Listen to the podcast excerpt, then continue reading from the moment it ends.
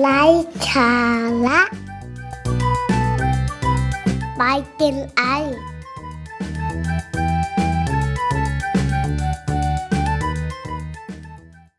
สวัสดีค่ะ ขอต้อนรับคุณผู้ฟังทุกท่านนะคะ เข้าสู่รายการไลฟ์สาระบายเจนไอค่ะ วันนี้คุณผู้ฟังกลับมาพบกับพลอยอีกเช่นเคยนะคะ เราจะมาพูดคุยในเรื่องของการtest เครื่องสำอางอย่างไรไม่เสี่ยงหน้าพังนะคะ สาวๆที่ชอบการ test เครื่องสำอางตามเคาน์เตอร์แบรนด์ในห้างนะคะ รู้หรือไม่ว่าการทดลองเครื่องสำอางนะคะ หรือเป็นแบบให้ BA แบรนด์ต่างๆ ได้แต่งหน้านั้น มีความเสี่ยงทำให้หน้าพังได้นะคะ ไม่ใช่ว่าสินค้าไม่ดีหรือไม่ได้มาตรฐานนะคะ หากเป็นเพราะเชื้อโรคและความสกปรก ที่ปนเปื้อนอยู่ในอุปกรณ์ และเครื่องสำอางต่างๆ เหล่านั้นต่างหากค่ะ เพราะเรานะคะไม่อาจล่วงรู้ได้เลยว่า ผลิตภัณฑ์ที่สัมผัสกับใบหน้าของใครต่อใครมาแล้วเป็นสิบเป็นร้อยนะคะ จะได้รับการดูแลรักษาความสะอาดผลิตภัณฑ์เหล่านี้มากน้อยเพียงใด ว่าแล้วค่ะถ้าครั้งต่อไปนะคะ คุณอยากจะลองเทสเครื่องสำอางอีกแล้วก็ต้องมีการเตรียมการที่ดีกันหน่อยแล้วละค่ะ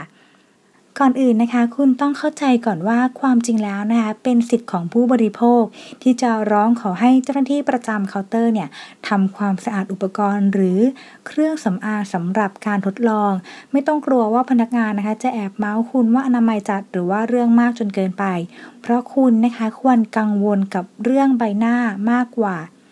ข้อแรกนะคะ ทุกครั้งที่จะต้องลองลิปสติก ให้ถามพนักงานค่ะว่ามีแปรงทาปากแบบที่ใช้ครั้งเดียวแล้วทิ้งหรือไม่ เครื่องสำอางบางแบรนด์นะคะ จะมีการปาดเนื้อลิปสติกด้านบนออกไป แต่ให้ดีนะคะ คุณควรใช้ผู้กันแต้มบริเวณคอลิปสติก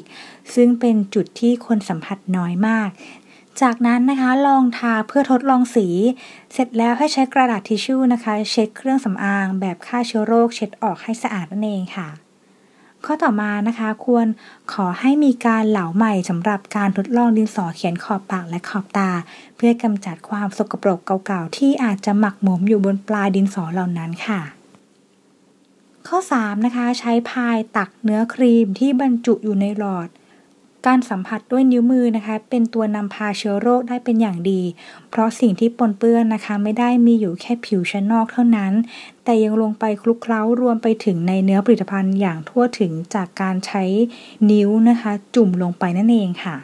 ข้อ 4 ค่ะ หลีกเลี่ยงการทดลองผลิตภัณฑ์บนผิวหน้านะคะ ไม่ว่าจะเป็นครีมรองพื้น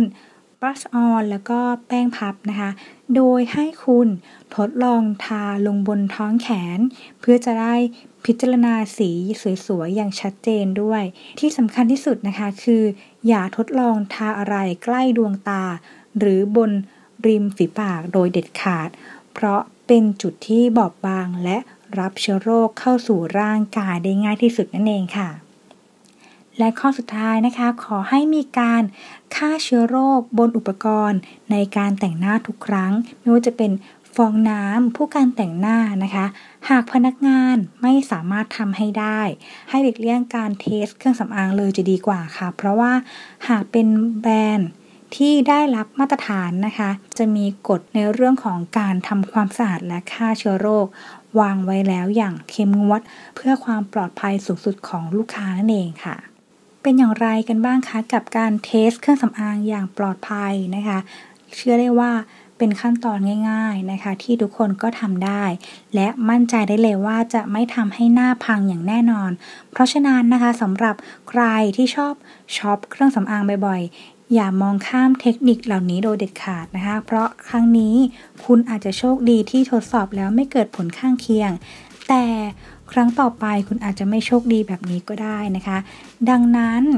test เครื่องสำอางด้วยความปลอดภัยนะคะ จะดีที่สุดสำหรับตัวคุณเองนั่นเองค่ะ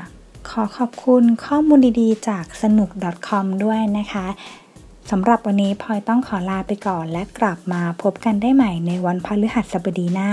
สวัสดีค่ะ